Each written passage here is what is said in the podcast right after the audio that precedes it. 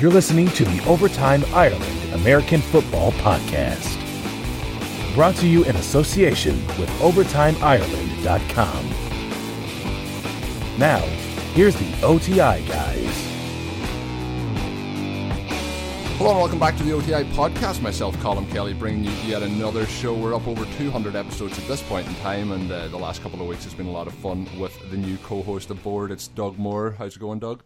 Doing well, doing well. Another week, no football, so I'm hanging in there. Yeah, well, uh, hopefully the Cavaliers fans haven't been coming at you too hard this week after uh, we got through that uh, last week. But uh, yeah, no, they still they still are. They didn't like a couple of my LeBron tweets from last night, so. And uh, we're delighted to also be joined on today's show by a guy I had on just prior to the end of the season. It is Rumford Johnny. A lot of you will know him on Twitter. Kind of one of the one of the great guys in the uh, fantasy football realm. Kind of one of the elder statesmen. I've heard him talked about on a number of different podcasts. But uh, Rummy, uh, glad to have you back aboard the show. That just means I'm old, man. It's nice to be here with you guys. Uh, elder statesman, I'll I'll take that title anytime, man. We'll say yeah. We'll call you the middle-aged statesman, maybe if that makes you feel a little bit you, better. But you can call me you can call me the Gandalf the Wizard. the wise, that's fine. wise man. Uh, that's it, man. That's cool. Uh, Rummy, obviously, uh, you've had a couple of tweets over the past week, and it's been lined up that this is one of your last podcasts for a while. Just for the people listening in, uh, what's going to be happening with you from this point forward? We'll get it out of the way at the start of the show rather than wait to uh, the end of the show. Oh, no problem. I'm, I'm going to be working with uh, Denny Carter's uh, draft day consultants. Basically, I'm a gun for hire to help you with your fantasy draft. Uh, you know, it, which is exactly what it means. We, we consult with people before and during and after their fantasy drafts. If they're new to certain, uh, you know, types of drafts like dynasty drafts, we help them out, kind of help them with the ins and outs. Use our experience to kind of get them uh, a little bit of an edge to start out, and uh, also be participating in the Pros versus Joes uh, best ball tournament, which is really really cool. It's an uh, FFPC tournament, which essentially a bunch of people in the industry face off against people that are sort of, you know, just regular Joes essentially, uh, and and that the people that win in that tournament go on to get a spot in the uh, you know the FFPC uh, tournament, which is which is really neat because it's like a seventeen hundred and fifty dollar uh, you know buy-in, which is pretty awesome. And, you know, yeah. so you're playing. You, no, so you're playing for big bucks, and and it's it's pretty neat. So I'll be doing that. So so somebody out there on the internet will get to face off against me, which will be a lot of fun. And uh, you know that's pretty much it. I'll be focused on MFL 10s up until July and, and August, and then I'll be going full in on DFS. You know, really trying to. Uh, get that summer home in, in you know Barcelona and stuff like you know yeah, that travel around the world. Exactly, exactly. So you know that I'll be doing that, but I'm, I'm I'll be back again and during the regular season to kind of you know pay visits to you guys and, and other podcasts too. So, but definitely will be kind of just taking the summer off to to get my head straight. So. Yeah, and we'll be plugging draft day consultants later on in the show again, but uh, definitely a lot of the guys over there. I know Matt Harmon is involved as well. Some great guys there for anyone out looking for some uh, draft day help. Uh, for people listening to the show, a few times over the last few weeks, I've given a little bit of behind the scenes information on technical issues we've had.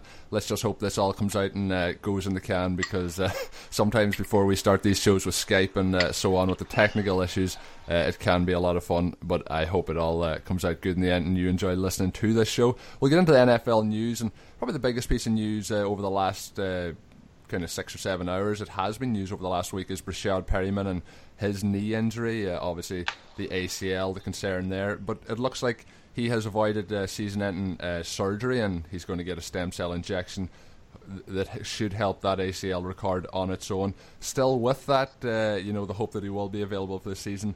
Are, are either of you guys, and I'll let Rummy go first, um, stocking up on uh, any shares of him ahead of the season. He's a player that I've been concerned about since he uh, came into the league, and now I still would have uh, huge concerns with uh, you know his health going forward.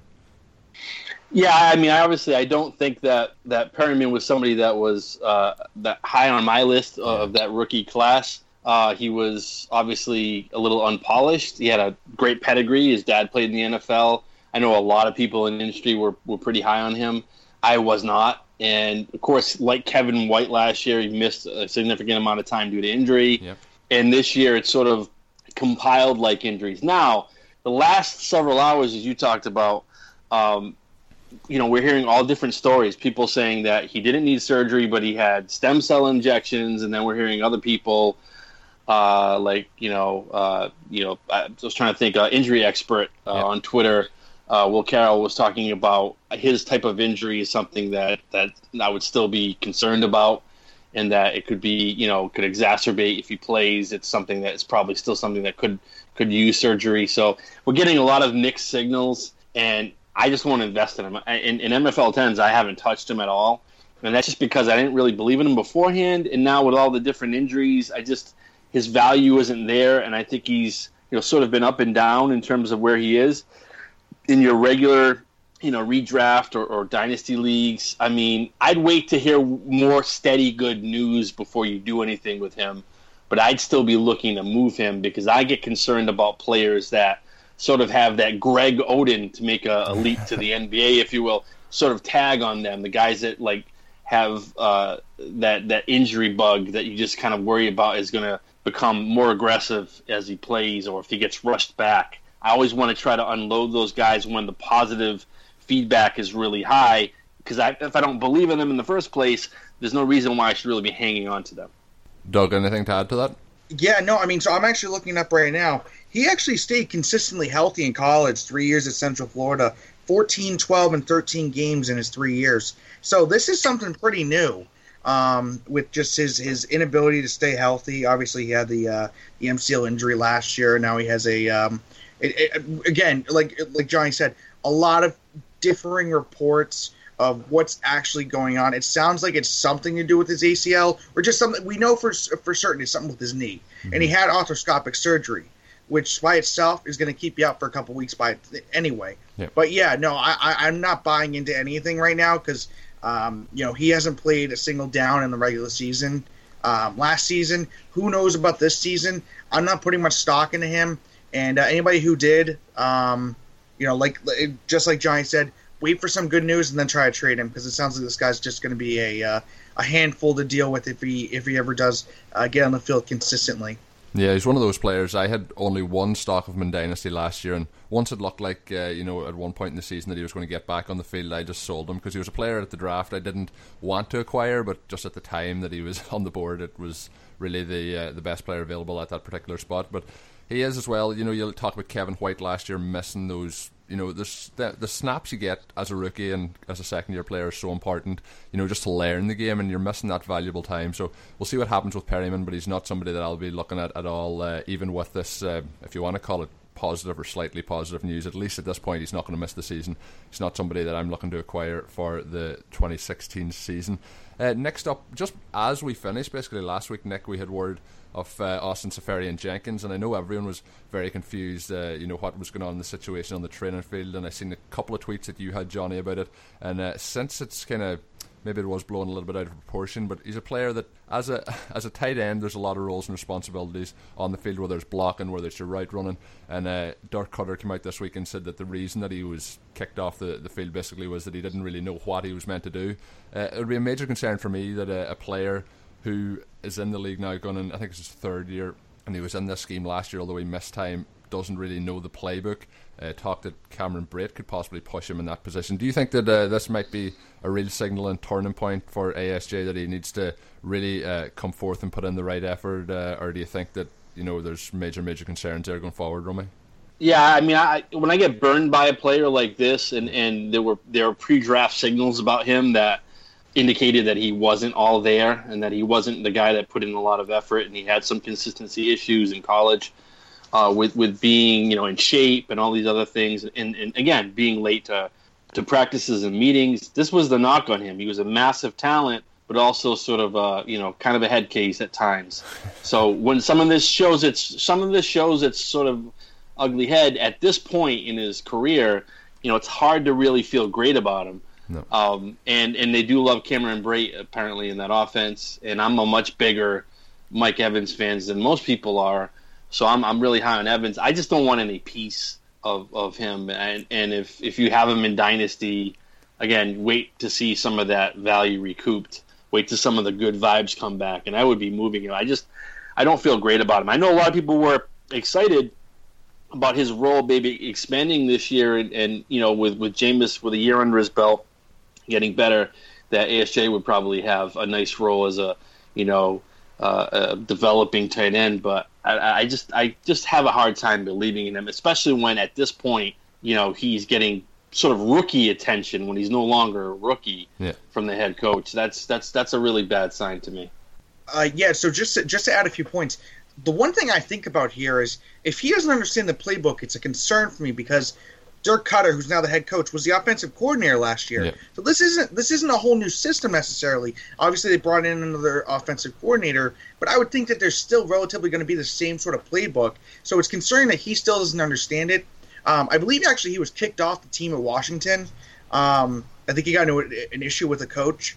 Um, so there was definitely concerns, like Rummy said, huge talent, but he was drafted in the second round, I think, because he had some character concerns. Um, you know, after we saw him week one last year, I think he went for over 100 yards and, and two touchdowns. Things were really looking up for him. And then he had that shoulder injury that we never quite found out what exactly it was.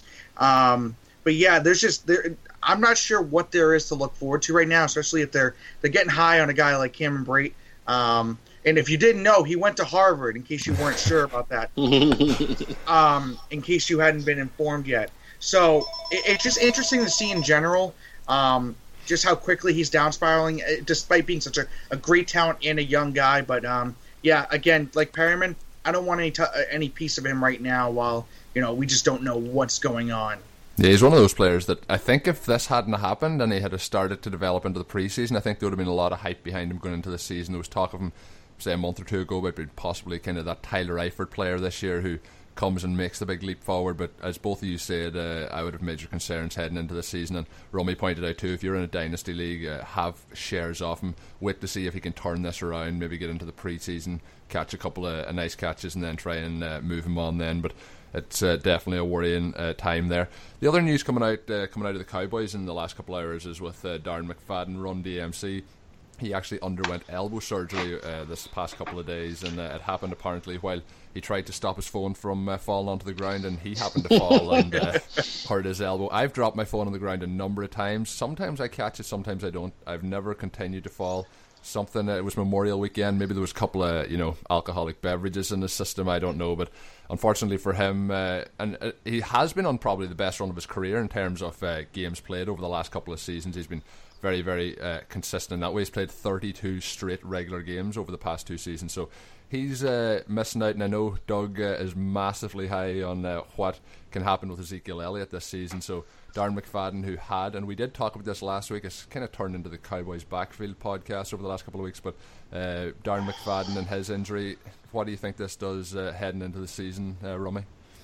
Well, it's a good thing and a bad thing for Ezekiel Elliott. For, for the bad thing for Ezekiel Elliott, it keeps pushing his ADP up in drafts because Can it go when something number like one? Can your ADP What's- go above number one? no, no, no. Well, in dynasty, Yeah. dynasty, no. Well, Okay, rookie dynasty, no. Yeah. But no, I mean, in, in, regular drafts or even in NFL tens, Yeah. you know, he's getting he's already being pushed up quite a bit because of his role. Now this kind of takes the guy that would be maybe cutting into like six carries a game probably out of the question now. Uh, so you know, it, it does it does help his ADP and probably artificially inflates it a little bit more. I like Elliott. I think he's he's got an awesome you know situation. The role is, is perfect for him. Uh, he's a he's a great player. I think he's going to be as delivered as as as people expect him to be. But again, stuff like this that happens just sort of artificially inflates the the ADP of players, and I kind of tend to back off a little bit when that happens. Uh, I have some shares of him in, in MFL tens and and Dynasty, but you know I'm, I'm you know not going to be going crazy and overbuying and or overpaying in Dynasty because people uh, of the situation when when the peripheral guys who they didn't really believe in anyway. He's an old, he's is an aging player who's had injury problems and and you know they wanted to draft this guy uh, number four overall over a cornerback because they felt like they wanted the glory days of the old Cowboys like Emmitt Smith and run the football. You know, this is how much they believe in him. It's not like they were going to just come in and give him 15 carries a game. He's going to be a workhorse. Yeah. And and there was no doubt that he was going to be the workhorse. So nothing's really changed, but the perception may have changed to the public. So maybe you can capitalize on some of that. Yeah, and Doug, I know your kind of feelings obviously already on uh, Ezekiel Elliott. Somebody though, just looking from a, a more kind of down the radar perspective, you mentioned the ADP of Elliott going up. Somebody whose ADP is probably you know very very close to the end of the draft, and I didn't think he was going to get much of a shot uh, at the Cowboys, but now with this injury, Alfred Morris, who came over from the Redskins in free agency, possibly you know gives him a little chance to, to make an impact there when uh, he'll get some extra snaps over uh, when Darren McFadden's out injured. All they've said at the moment is that it's going to be a couple of months. They haven't really put a time frame on it. Jason Garrett said that he didn't want to put a time frame on it. In fact, so how long it is remains uh, open, and then elbow injury for a, a, running back can be one of those that can kind of linger on. Do you think uh, there's any movement in what you'd be looking for for Alfred Morris, say even in redraft this upcoming season, uh, taking him maybe I would say be going you know 13th, 14th round at this point? Yeah, so I'm not so sure because I think that the the role that Elliott was going to take was definitely that that two down role. Um, for sure, he's obviously I think he was the best runner in the class, and there was no doubt he was the best running back in it. Yeah. I think that the only thing that was up for debate was whether he was going to consistently stay on third down. He's got he's he's still a, a, pretty good pass protector, but the one thing that McFadden did last year, he caught the ball pretty yeah. well. I believe he, I believe he had like 40 receptions last year, yeah. um, and he start he only started uh, you know as the starting running back for them after I think it was week seven. So that was the one thing they relied on. The thing with Alfred Morris is he can't offer much in pass protection or in the receiving game. So I'm not so sure. I think if anything, I'm concerned that they're going to try and push back Lance Dunbar. We can't forget about him. He was off to a torrid start until he tore his ACL last year. But yeah, I think that was the one thing that, if anything, Darren McFadden had going for him is that he had uh, ability to play on third down, at least in the receiving game. So, if anything, I don't know how much this helps Morris besides move him up to number two. Yeah. I don't think he was any danger of losing his spot. Um, he was just signed this offseason. Um, but yeah, no, I'm not. I'm not so sure because I don't think that they were going to take him off. The Cowboys taking Elliott off of uh, you know, the first two downs that much anyway. It was more so third down than anything, which uh, McFadden could do, but Morris can't. So I don't see it changing that much for Morris. You might see a couple more uh, reps in practice for someone like Darius Jackson, who um, is was their number four guy. Now he's their de facto number three while McFadden's out. So, uh, but no, I don't see much different for, for Morris. I don't think his role increases or, or anything like that, even if this extends into the regular season. Yeah, I have to agree with what you said, Doug. I was kind of more playing devil's advocate than anything, just to get a different opinion from you. But uh, you mentioned there as well, Lance Dunbar. I think you know the, there's not much optimism around the Cowboys of him actually having a huge impact this season because the knee injury he had was quite severe. He did have uh, quite a significant role in the passing game last season. We'll see if he can make it onto the field in 2016. Anything you'd like to add, Romy, to uh, those points Doug made? Nope. Excellent points by Doug. Perfect. And uh, just a couple other pieces of news to uh, wrap up that. We'll not do any discussion on them, but the Denver Broncos have signed uh, linebacker Brandon Marshall to a four-year deal, 32 million overall, with a 10 million signing bonus. So that keeps him there. Uh, Von Miller is probably going to be uh, happening in the next few weeks. I would imagine uh, they don't want to let that one linger too much longer. And uh, with the Broncos' uh, word this uh, last couple of days of Emmanuel Sanders possibly getting extended there as well. Another uh, defensive side of the ball player, and that is Fletcher Cox of the Philadelphia Eagles. He got a six-year extension, monster money in this one, 103 million over the course of that contract. 63 million guaranteed, and he gets a whopping 26 million dollar signing bonus. Uh, guys, what would you do with uh, a twenty-six million dollar signing bonus right now? Is that what you're hoping to win this uh, this year in uh, fantasy football, Romy? Yeah, yeah, exactly. That's exactly what I'm going to make this year. Yeah, you're going to. set. I think. I think you would settle for half of that uh, if you were starting off. Yeah, right yeah. More, I would settle for a, a quarter, a tenth of that. To be honest with you. Yeah, no, definitely. Uh, moving on now to some of the topics we have for the show. We have uh, David Johnson, obviously had a great finish to the season last year with the uh, Arizona Cardinals. This is something Doug wanted to talk about in the last couple of shows, but there was a report last week and uh, we didn't get to it on our topics, and it was that he's su- supposedly going to see 60% off the touches in Arizona this year. Do you think he will be uh, the workhorse there in 2016? Any concerns about uh, CJ 2K coming back, uh, being re-signed for another season, and your thoughts uh, on David Johnson for the, the 2016 and for dynasty purpose beyond that, uh, Romy? Yeah, I, I mean, I, I, I, majority of, of the touches can, makes you basically a workhorse, really, yeah. in today's NFL anyway. Yeah. So sixty percent would make him the workhorse, yeah. uh, and, and, that's that's fine. I mean, I, would imagine that that's what he's probably going to see anyway.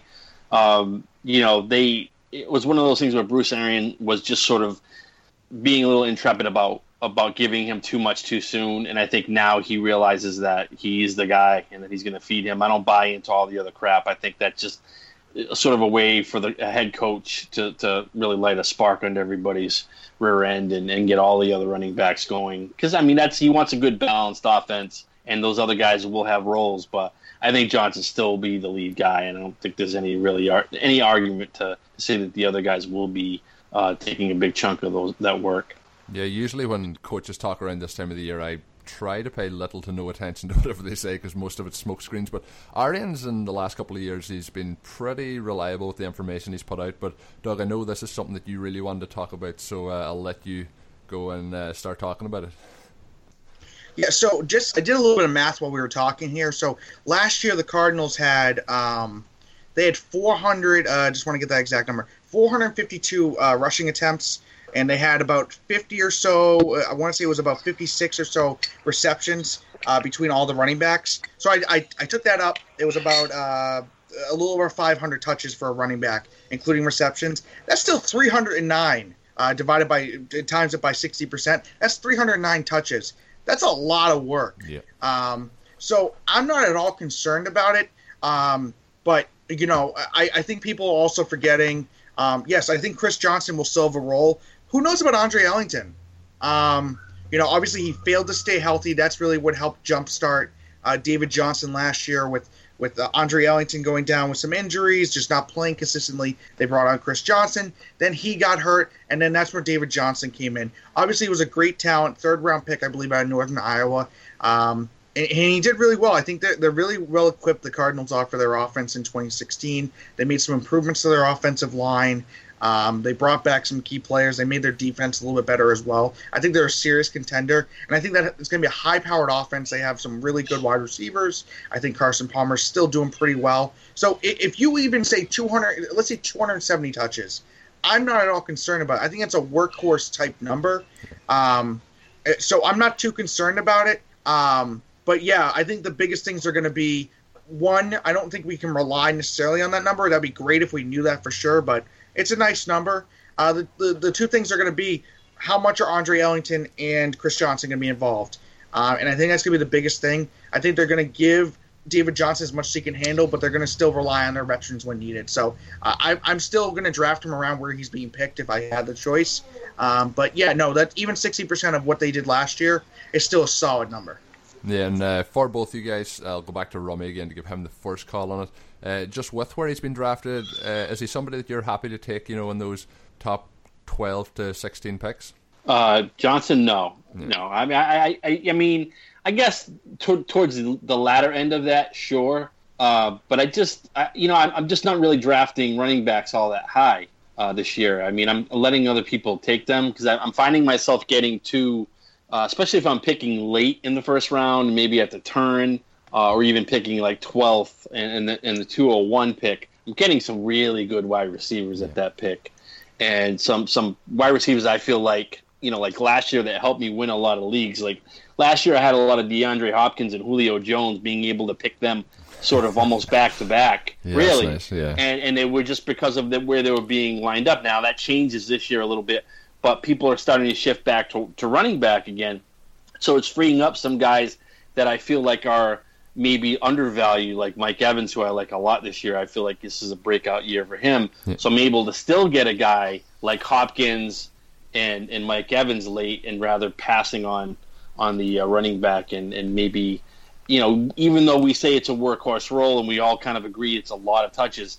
I'd still rather have a wide receiver who's going to see the football that many times, you know, 120 plus targets easily, uh, that's that's kind of really what I'm looking at. I'm looking at somebody that's gonna to you know be a, a wide receiver one over maybe a running back whose role could change because generally wide receiver ones don't change their role much yeah. unless they unless they get hurt. Running backs running backs can so. Yeah, know? I definitely, I definitely agree with you. I'm very. By who, whoever was screaming in the background disagrees. By the way. uh, I, I, that think, would, that, I would, think that was Doug yeah, that that's that's me. No, it's my my. Uh, unfortunately, it's my uh, my brother. But I just want to point out something. I did a little bit of research about a month ago, potentially. Um, and well, not potentially, I did it, but uh, regardless. So I, I looked at some data from last year's mock drafts. Now, I don't know how reliable this information is, but I did it through Fantasy Football Calculator. I, I use them sometimes for mock drafts. So there were 12, I want to say there was actually 10 running backs taken any time in A mock drafts, PPR standard, or no, it was standard, I'm sorry, that were taken in the first round. Um, only one of them actually returned first round value, uh, and that was Adrian Peterson. The rest, like Le'Veon Bell, Eddie Lacy, Jamaal Charles, Lynch, Anderson, Hill, ne- didn't return that. Injury or, or reduced roles or, or, or just disappointment. But wide receivers, out of 11 of them, six of them returned first round value. That would be Antonio Brown, Julio Jones, Brandon Marshall, uh, Odell Beckham, uh, DeAndre Hopkins, and AJ Green. So for me, what what Rummy said, definitely agree with. I'd rather take a wide receiver one uh, if I can than a running back, unless I'm going to be reaching for a wide receiver because they're just more reliable. They're more reliable. The rules don't usually decrease, like he said, unless there's an injury or someone else jumps on the you know jumps on the screen or, or whatever the case may be. So if I had my choice, I'm not going to go after a running back in the first round anyway. So I'd rather let someone else do it, unless I'm getting him in the, in the early second, maybe. But um, I'd rather take a wide receiver anyway. Regardless. Yeah, I, de- I, de- I, definitely agree with both of you. There's obviously a lot less variance at the uh, the wide receiver position compared to what happens at running back, and uh, I think he's uh, somebody that's just going too high for my liking. That I won't be uh, getting anything off uh, this year just because of uh, where I believe he will be drafted. Uh, next up, uh, or actually, just before we get on to next up, you mentioned a couple of times so far, and I've seen it on your Twitter feed quite a number of times, Rummy. Uh, Mike Evans is somebody you're very, very high on this season. Just uh, some of the reasons uh, behind what you like uh, for Mike Evans heading into to this year for him. A couple of things. Number one, I, I really thought he was a really good wide receiver coming out of out of Texas A&M. I yeah. thought, you know, he's a he's a big, strong kid, very, very young too. You know, you have to keep in mind he's somebody that was uh, you know a lot like you know like a Josh Gordon, very very young, very very raw, uh, but super talented, super athletic, and he's still developing. And again, you know he has a year under his belt.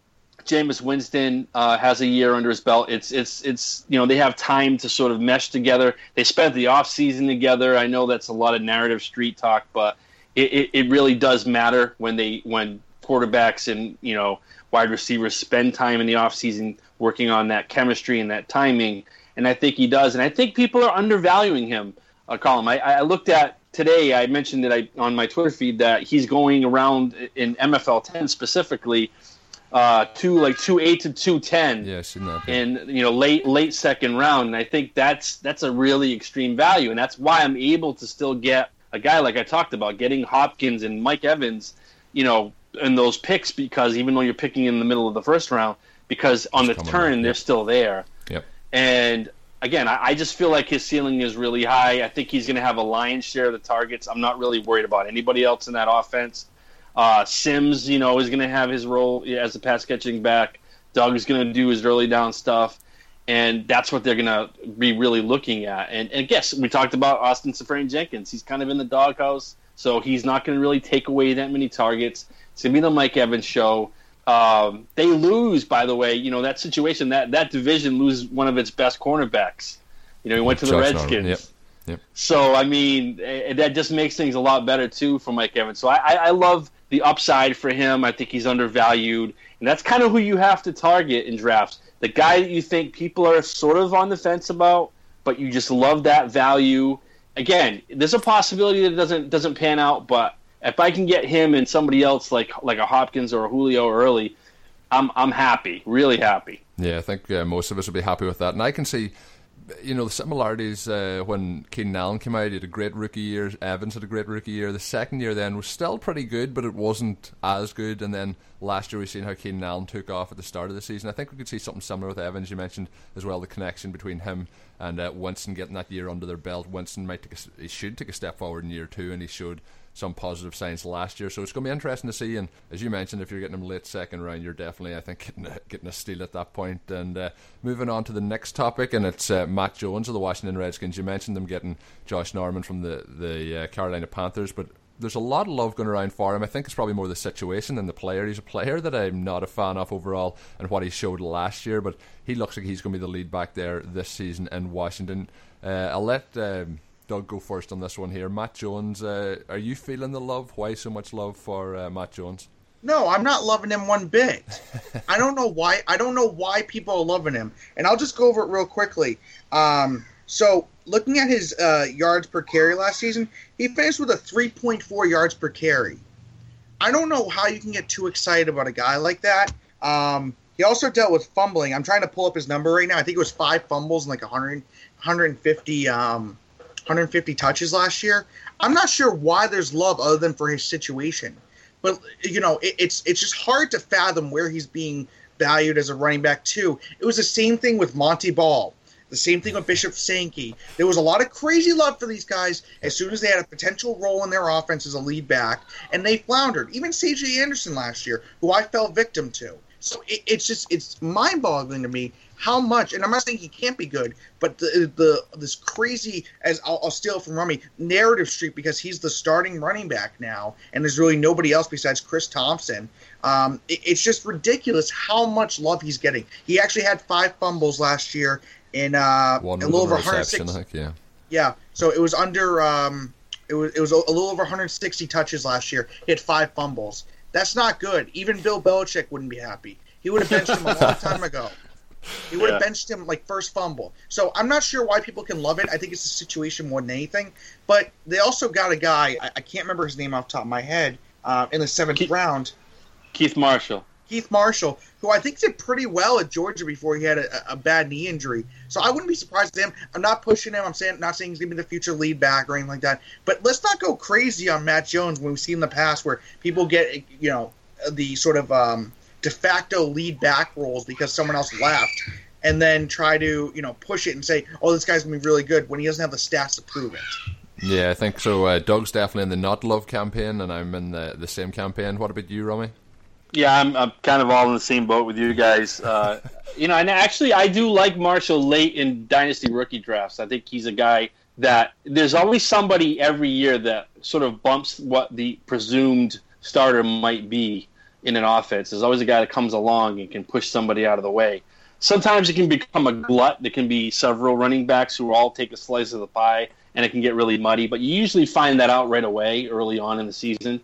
But somebody like Marshall could certainly challenge, and that's somebody that I kind of been talking about a little bit that certainly has an opportunity. Only because, again, as you guys indicated, I don't I don't understand the Matt Jones love. He had under four yards to carry. He had a pretty good offensive line in front of him when you think about it. Those guys are one of the top top ten offensive lines in the NFL. Um, certainly should have been able to create more yards, and he didn't really do much with his opportunity. So being the de facto running back in a lot of these situations, like Jeremy Langford, you know, there's a lot of guys like this. Being the de facto starter is probably you know a house built on sticks. It's like really, it's a fragile foundation. So I don't I don't really believe I don't buy it. I think people will buy that early, especially if you're again MFL tens early in the season. People are buying up those guys who are the de facto starters. But I think that's kind of a wasted pick because you really don't know. I'm almost more inclined to say who's behind them in the pecking order that you can get for free Yeah. at the end of a draft because there's a as good a chance for them to have a role as you paying as Doug pointed out he's he's going way way too high in what fourth fifth round. I I don't want to touch somebody like that because it doesn't make any sense. He's done nothing. He's proven nothing. So he just only thing that's been proven is that he's on the depth chart. If you go to Ourlads you see Matt Jones. I mean big big deal. So Yeah, You know? he's he's sitting there at the top of that depth chart. Uh, there's a couple of teams you mentioned there. The Bears, kind of similar situation there. Also, Indianapolis. I know Frank Gore's been, you know, the, the man that the, don't the don't, don't try to kill off Frank Gore don't don't try to kill off Well, Frank Gore not yet I- I- not yet what not yet What he's not done yet. in his career has been uh, exceptional, but you know there is a shaky foundation there. You mentioned, uh, and I just the reason I'm pulling all them in together is because we have a man here that I just wanted to bring up quickly, and it's Arian Foster. Obviously, still not back healthy, but there's been a number of teams linked with him over the past Yeah. couple of days. Uh, any of those teams that you think like he could do a job there that you might be interested in, or you know, Foster's one of those guys that you're here's not going the to get 16 thing about- games. here's the thing about Foster, and I'm I'm with you. I get that. You know, he's a guy that can come in in a role and, and certainly challenge somebody, but he's still not healthy yet. You know, he's working out. He's he's in workout shape. He's not in football shape yet, and so we don't know how he's going to be getting into like July, August if he's going to be even ready. So he might be one of those veteran guys who teams call up when somebody gets hurt late in training camp or in the preseason, and then they they add him to the team. So it's kind of like again, you're it's a leap of faith to add him in, in your leagues because you feel like somebody's going to get hurt and he's going to have an opportunity and he's going to be able to produce for them.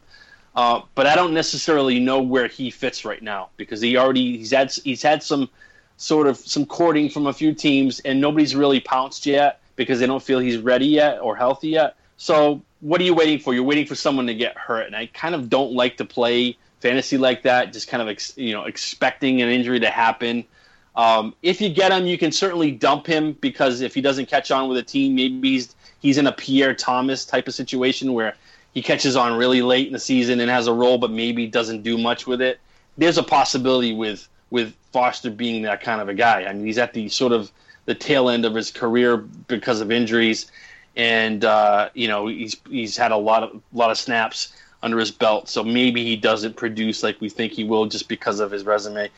Um, so I, am I'm, I'm just not buying it. And and listen, here's my little point on Frank Gore. I hate to hate to, d- to double back on this one. Um, no problem. I, I, think the Ryan Kelly, and I've talked this up a little bit. The Ryan Kelly edition to me for the it's that's the first time I've seen Ryan Grigson actually add an offensive lineman that made a ton of sense to that offensive line. He's done nothing prior to that. Yeah. And Kelly is a Nick Mangold level impact center. He's going to go in there. He's going to essentially gel that interior offensive line, where consequently Andrew Luck had a ton of pressure from interior pressure from linebackers last year, and he gets hit a lot. So uh, having somebody in there that can sort of gel that line a little bit and help really help Frank Gore too as an in between the tackles runner anyway to have him sort of uh, you know have some more lanes to run through. I think that's going to help him quite a bit. So I'm not killing off Frank Gore. He was not bad last year the wheels might be slowly falling off eventually, but I think he's still undervalued. At least I've seen so far. I've been able to get him as like a third running back for the most part. I'm happy to have somebody who's really a starter with no true challenges behind him. There's a lot of nice names behind him, but nobody that I really think is going to push him right now anyway. I'm just going to interject here real quick, and I'm going to douse a little bit of. I'm going to put some cold water on your your Frank Gore take, just personally.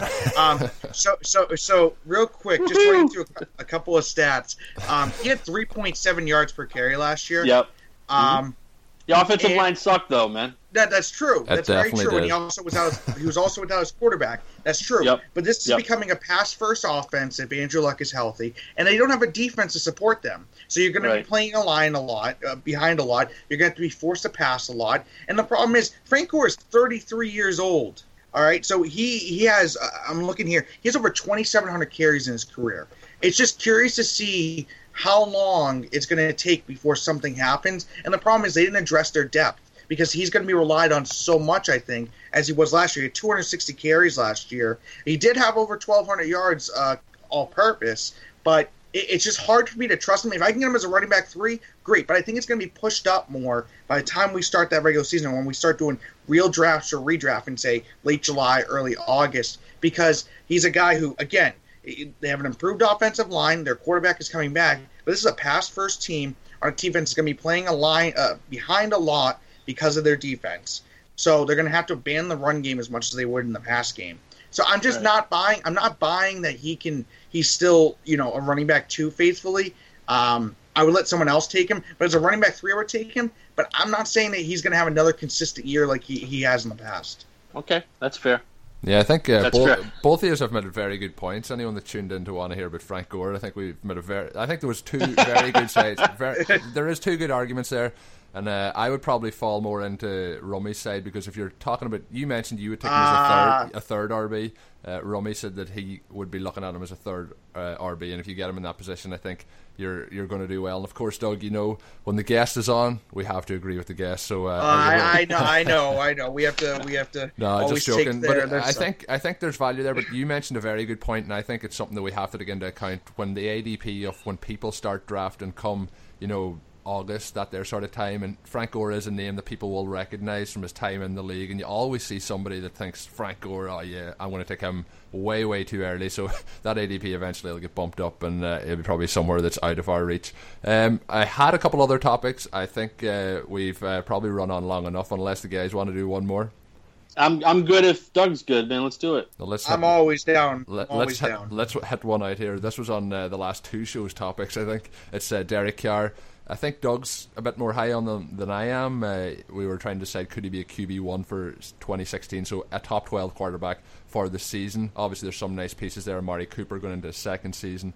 Um, Yep. Clive Walford, somebody who I'm very high on. Just for 2016 in general, we'll keep it, and maybe we'll go into it on Dynasty on another week. But uh, Derek Carr, I've seen people saying, you know, in different discussions about uh, quarterbacks going into that their third year, some of them going into the second year. So you're taking Mariota, Winston, Derek Carr, Blake Bortles, uh, all those guys into one big bucket, and who would you pick out? I've seen people saying they would take Derek Carr out of that group. Um, I'm more in the, the Marcus Mariota camp, but uh, I'll let Romy go first. Uh, Derek Carr, could he be a, a top 12 quarterback in uh, 2016? You certainly can. I'll, I'll do this rapid fire because Yep. we want to get rolling with the rest of the topics. Um, he was number nine last year in fantasy, so I, I don't see any reason why he can't be uh, a top twelve going forward. Um, I, I here's the thing about him: the reality is, is that is he going to be a top 10, 12 efficiency quarterback? In reality, Yeah. probably not. True. Uh, he's he's going to need a lot of targets, just like Blake Bortles will need a lot of targets, just like a lot of other quarterbacks who necessar- aren't necessarily razor sharp as they're young developing quarterbacks. They're going to need a lot of volume. So as long as the defense isn't great, which unfortunately the the Raiders are starting to shape up on defense as they get better. That Yeah. may not be the case with fewer repetitions for him. Then obviously, you know, the numbers may not be as inflated. They, they'll, they'll be sort of more modest numbers, like Joe Flacco-ish numbers. And there's a possibility that that happens. So for me, he certainly still could be. He definitely has the weapons in this offense. Uh, they definitely uh, have the right guys for him, for his arm, for the way he plays football, you know, in, in, in Cooper and, and Crabtree. So I definitely love what they're doing. Uh, I'm just concerned that like the volume may not be there down the line because I think as their defense improves, they become sort of a slow ball team that just sort of plays clock control and not as much volume. So, but but I will say this: if their running game doesn't improve, and and it, and it could and it could, Yeah. but if it doesn't improve, then there's potential there. that They'll still have to throw a lot. So in the short term, I still like him a lot. I think he could certainly be a top twelve. I just don't know down the line if he'll be that guy because maybe he becomes. And guys, this is not a comparison. He becomes more like an efficient sort of Aaron Rodgers type, where he's not throwing as much, but he's getting more of it done down the line when he becomes more accurate quarterback. Yeah, so I just want to throw out a couple stats. Now, it wasn't so much that I'm saying he's a surefire quarterback one. If we're being honest with it, it was actually just trying to argue with somebody who I'm going to remain I'm going to remain nameless about that uh, said that Derek Carr will never become anything in this league, and in reality, he did pretty Already well has, last year. yeah. Uh, yeah, I'm not like I said, I'm not going to name this person.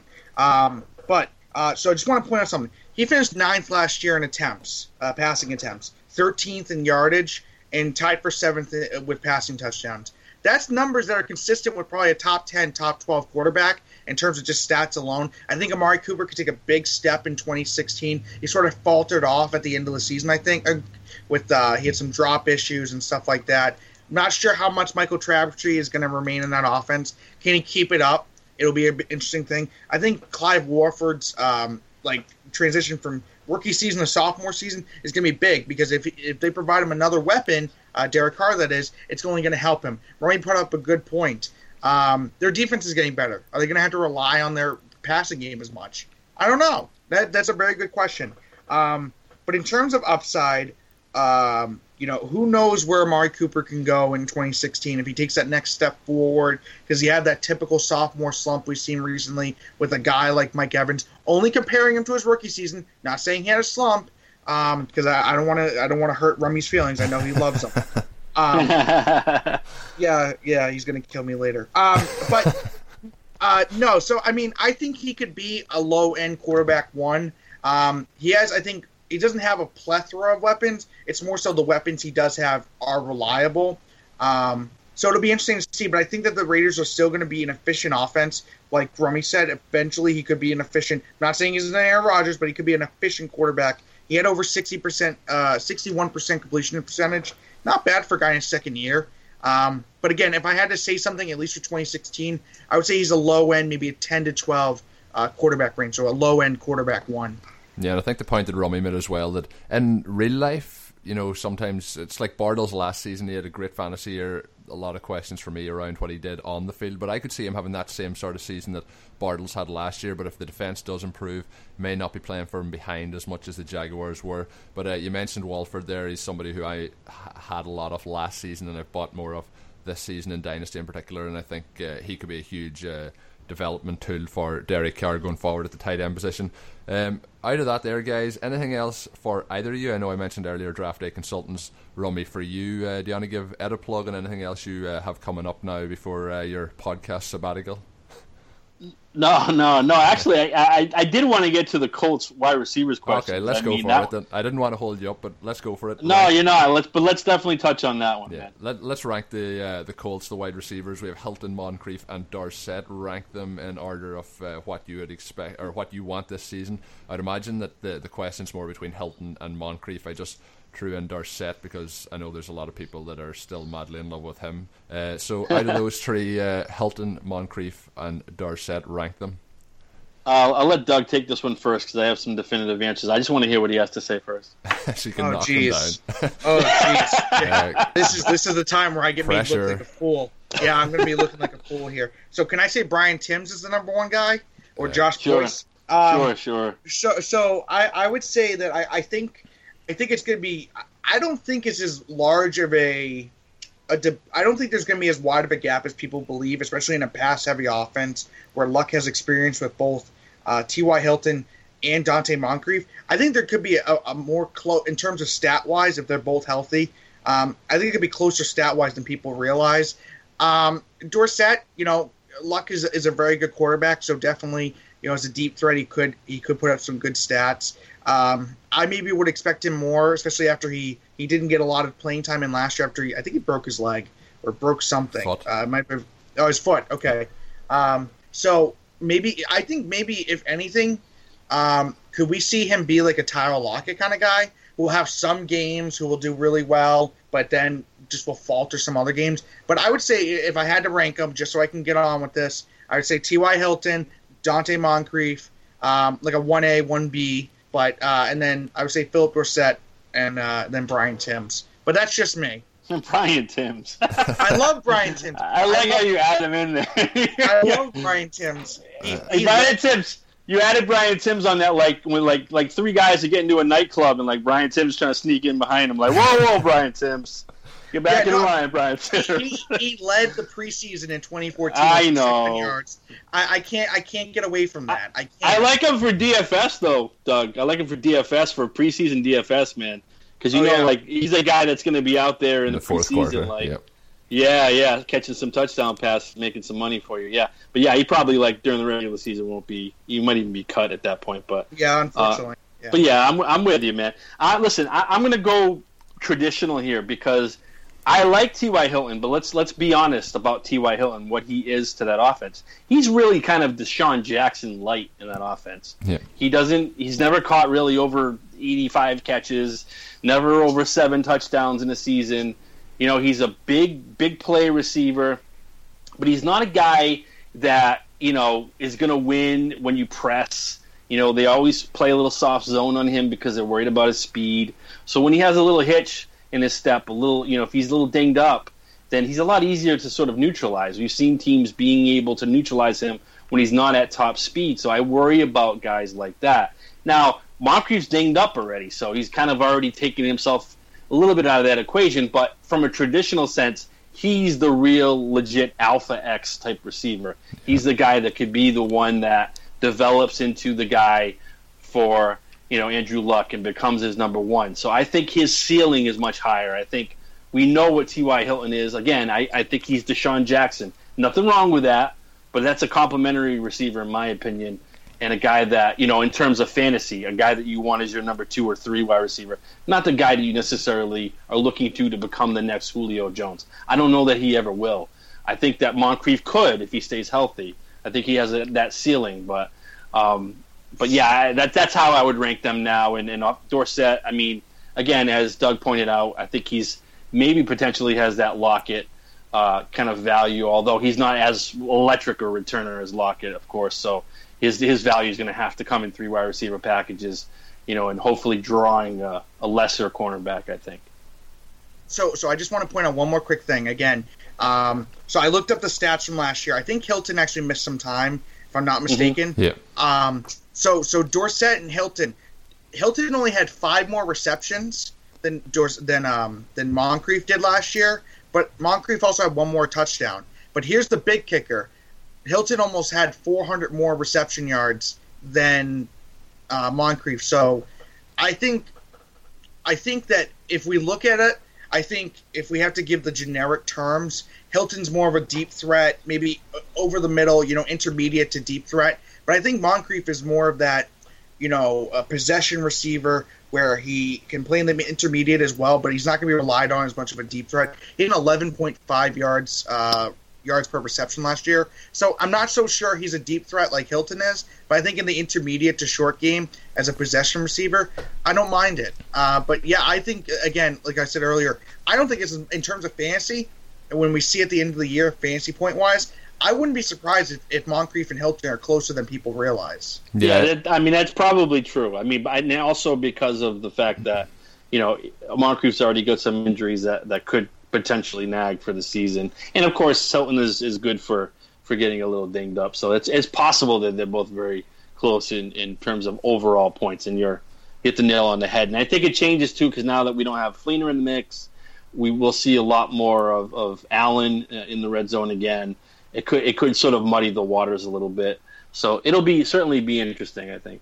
Yeah, I think a very good point on the uh, you know comparing him to DeSean Jackson. I think it's probably a similar situation if you look at the Cardinals as well with uh, John Brown and then you have uh, Michael Floyd. I think there's a similar dynamic there, but we'll not get into them on the show. I think as well, Doug mentioned you know more of a possession receiver. I think though when you get into the red zone, that there stands for a lot. I think in the red zone they'll look more to Moncrief than they will look to Hilton.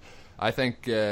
You know, maybe the hype on Moncrief is starting to creep up a little bit too high. He's a player who I really liked uh, at the end of last season, but I think it might be just getting pushed up a little bit too high. And I think Hilton might be getting pushed down a little bit low. So I think value wise, I think they're probably about the same at the minute. And at the end of this season, it's going to be very interesting to see where the chips fall. If I was ranking them at the minute, I think uh, I'd probably just if I was going for this season, and I like to go for the player probably with the more guaranteed weekly touchdown kind of side. I think Moncrief's more likely to get you those at least 10 points per week, whereas Hilton will have weeks where he'll get you probably 25 points, weeks where he gets you 5 points. So I like to try and get the, the balance there. But uh, it was an interesting topic to cover as well. So thanks to Johnny for uh, making sure that we covered it and didn't pull out uh, and not do it. But uh, we'll get back. We'll try the plugs part of the show once more. Uh, obviously, I mentioned draftdayconsultants.com. Uh, how do people, if they want to get uh, you involved in their draft, can they go to Draft Day Consultants and particularly request you, or is it something that's just whoever's uh, available at that time? Yeah, they they can certainly request me. I mean, obviously, like I'm lining up uh, consultant dates right now for people, uh, pre-draft stuff. You know, pre uh, even even people that want to learn about MFL tens. I mean, I, they, they're not really sure and they don't want to just go in blindly Yeah. and and play and really want some strategy help on that. You know, I'm letting people know stuff that I only you know only know myself. I'm not telling anybody else on Twitter or whatever stuff that I use myself personally uh, stuff that could certainly, hopefully, help them win some money. And uh, same thing with Dynasty, the way I look at Dynasty leagues, the values I put on rookie, you know, picks and so forth and so on. All that stuff that I've done since I started playing, you know, way back when uh, Fred Flintstone was starting his car with his feet, you know. so, uh, yeah, so I, I mean, you know, I, I love doing it. It's a lot of fun, and and you know, really, that's that's the whole point of it. You get to kind of be with me and, and uh, hopefully help yourself a little bit with your uh, upcoming draft. Yeah, it's very interesting too because there's so many different types of fantasy football being played now, and in particular over the last uh, two weeks, I've done an MFL uh, draft. I've done with the Scott Fish. Um, him, he's doing the MFLs with that. I've done a, uh, Superflex league for the OTI Dynasty League that we set up, and a couple other just you know standard uh, dynasty drafts as well. So when you're doing them, there is so much different to, to take into account when you're drafting. And if you don't know your point system, you don't know what the league actually entails, whether it's best ball or dynasty long term, uh, you can really lose it all at the draft. So uh, it's a great help for anyone out there who isn't 100% sure on their strategy. So that is draftdayconsultants.com. Uh, Rummy is on Twitter. It's at Rumford Johnny. Always very interactive with anyone on there if you have any questions as well. So get following him on there if you're not following him already. I don't know what you've been doing on Twitter. And uh, Doug's obviously at DMore NFL. Is there anything, Doug, that you want to give a plug to before we wrap this up? Um, do I have a plug? That's a good question. Um, I have an article coming out. I'm not sure when it is off top of my head. Uh, in regards to some guys I think will bounce back in uh, 2016 after having some injuries or anything like that in in 2015 are just disappointing seasons. Um, I guess I'll give you a small sampler. Um, won't go in too much into it because you have to tune in for something like that.